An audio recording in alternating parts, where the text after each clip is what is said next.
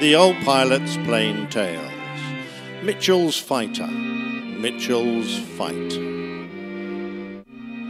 A dying man watched the first prototype of the RAS new fighter being put through its paces. He looked at the aircraft with great satisfaction, and seeing it perform gave him a warm feeling of fulfilment in his last few days of life. The man whose life was ending so prematurely had just given Britain a great gift. But let's start this story by going back to his early life. Born to a Yorkshireman in 1895, Reginald Joseph Mitchell was mad keen about aviation, something that many of us will relate to. His education was almost certainly a little better than most, as his father was his school headmaster. At the age of only 16, Mitchell began an apprenticeship with a steam engine locomotive engineering firm, and soon moved from the engine workshop to the drawing office.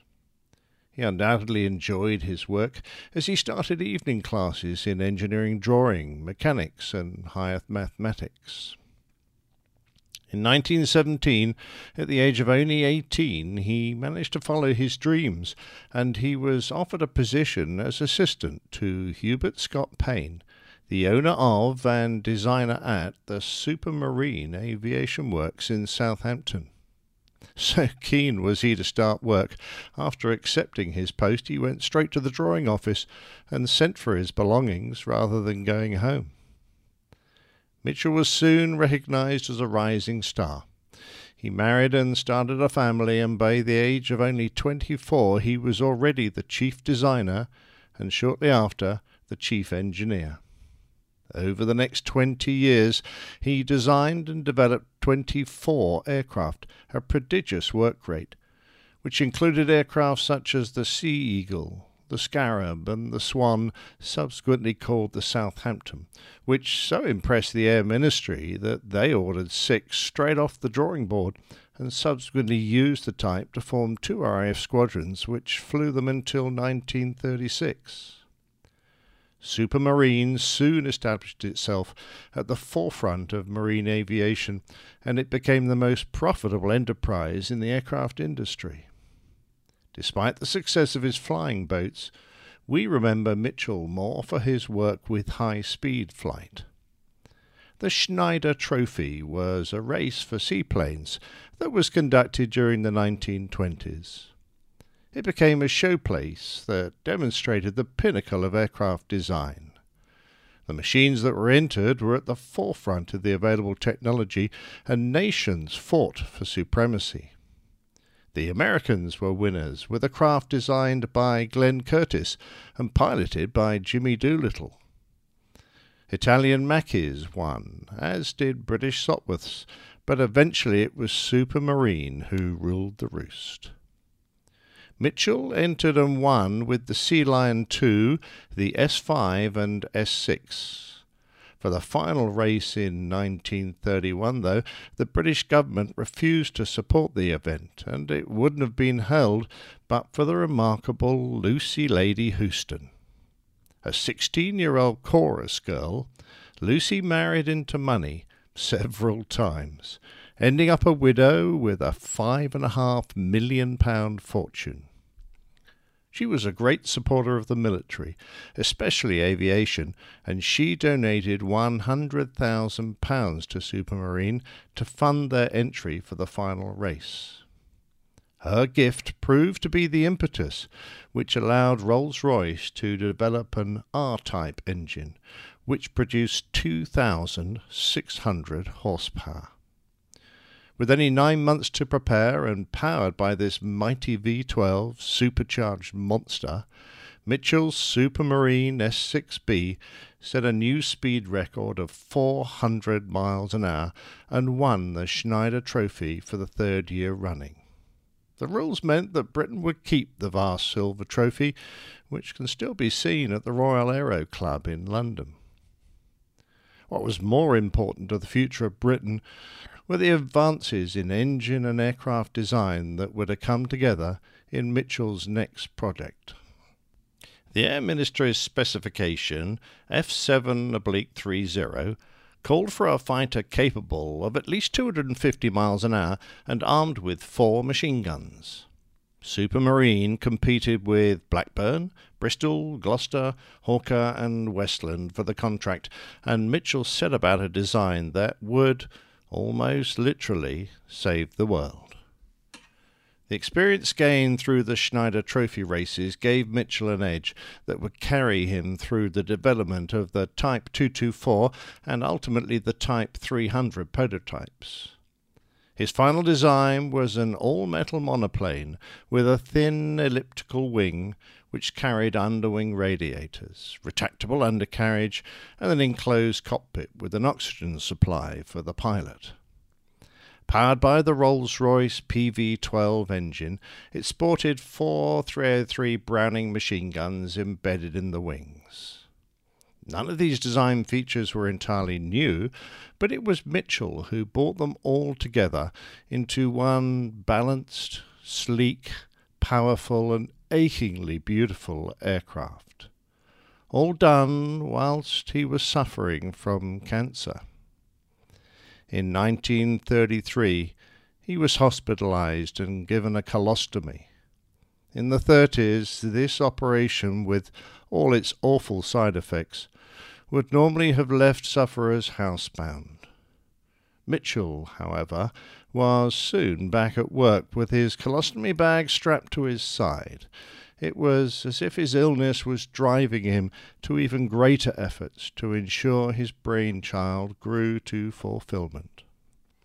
And so it did. On March the 5th, 1939, the prototype K5054 took off on its first flight from Eastleigh Aerodrome. Whilst being briefed by the engineering staff about the aircraft, Mitchell famously informed one of the test pilots, Geoffrey Quill, "If anybody ever tells you anything about an aeroplane which is so bloody complicated you can't understand it, take it from me, it's all balls." Snuggled into the tight cockpit for its maiden flight was Mutt Summers, the chief test pilot. It was a short trip, but on landing Mutt grinned and said, "Don't touch a thing." The aircraft and engine were named and will be forever linked: the Supermarine Spitfire and the Rolls-Royce Merlin. Of the name, Mitchell said, "Spitfire was just the sort of bloody silly name they would choose, but it was a name that would become treasured." The Spitfire's brother-in-arms was the Hawker Hurricane, a less complicated design that lacked the Spitfire's thin elliptical wing, and which was in production 6 months before it. During the Battle of Britain it fought in greater numbers and with slightly greater success. Mitchell's Spitfire, however, had a higher kill-to-loss ratio, and because of its better performance was often tasked to engage enemy fighters, leaving the bombers to the hurry. Throughout the war, however, they frequently worked together, an almost perfect combination of combat aircraft.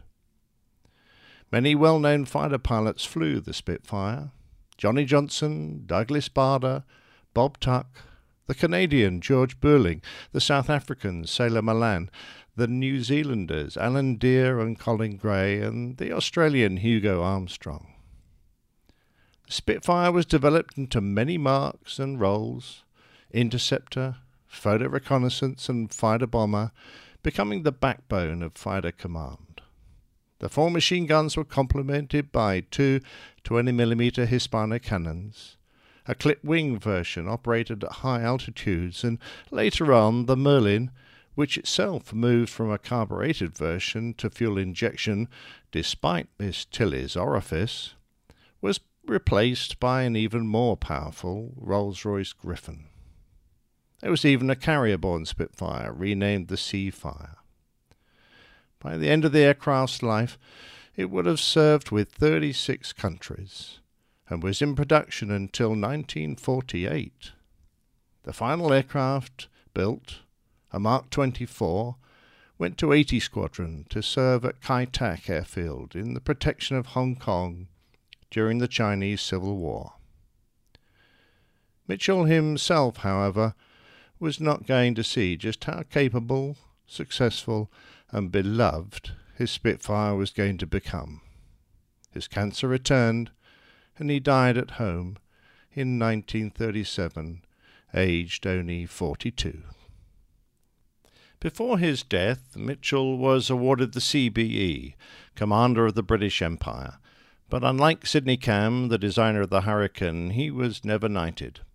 He was by nature a quiet, kind man, who commanded unerring respect, loyalty and affection from his staff, many of whom were utterly devoted to him. For those who are keen to learn a little more about Mitchell's life, look out for the 1942 biographical film, The First of the Few, which was released in the United States as Spitfire. Many years later, his son campaigned for more recognition for his father, and he found a sympathetic ear in the form of a cigar-chewing American billionaire, Sidney Frank. A man who loved aviation, history and Britain, he commented, "When I found out about R.J. Mitchell and that he had not got a knighthood and wasn't even on the BBC's list of most famous Britons, I couldn't believe it." A man used to getting things done, Frank set about correcting this sad lack of recognition, and he paid for an exhibition at the Science Museum, which included an inspiring sculpture of the man, whose aircraft was admired by many, even the enemy. During the Battle of Britain, Adolf Galland was asked by Hermann Göring, his commanding officer, what he needed to win the Battle of Britain. The Luftwaffe's leading ace famously replied, "Spitfire."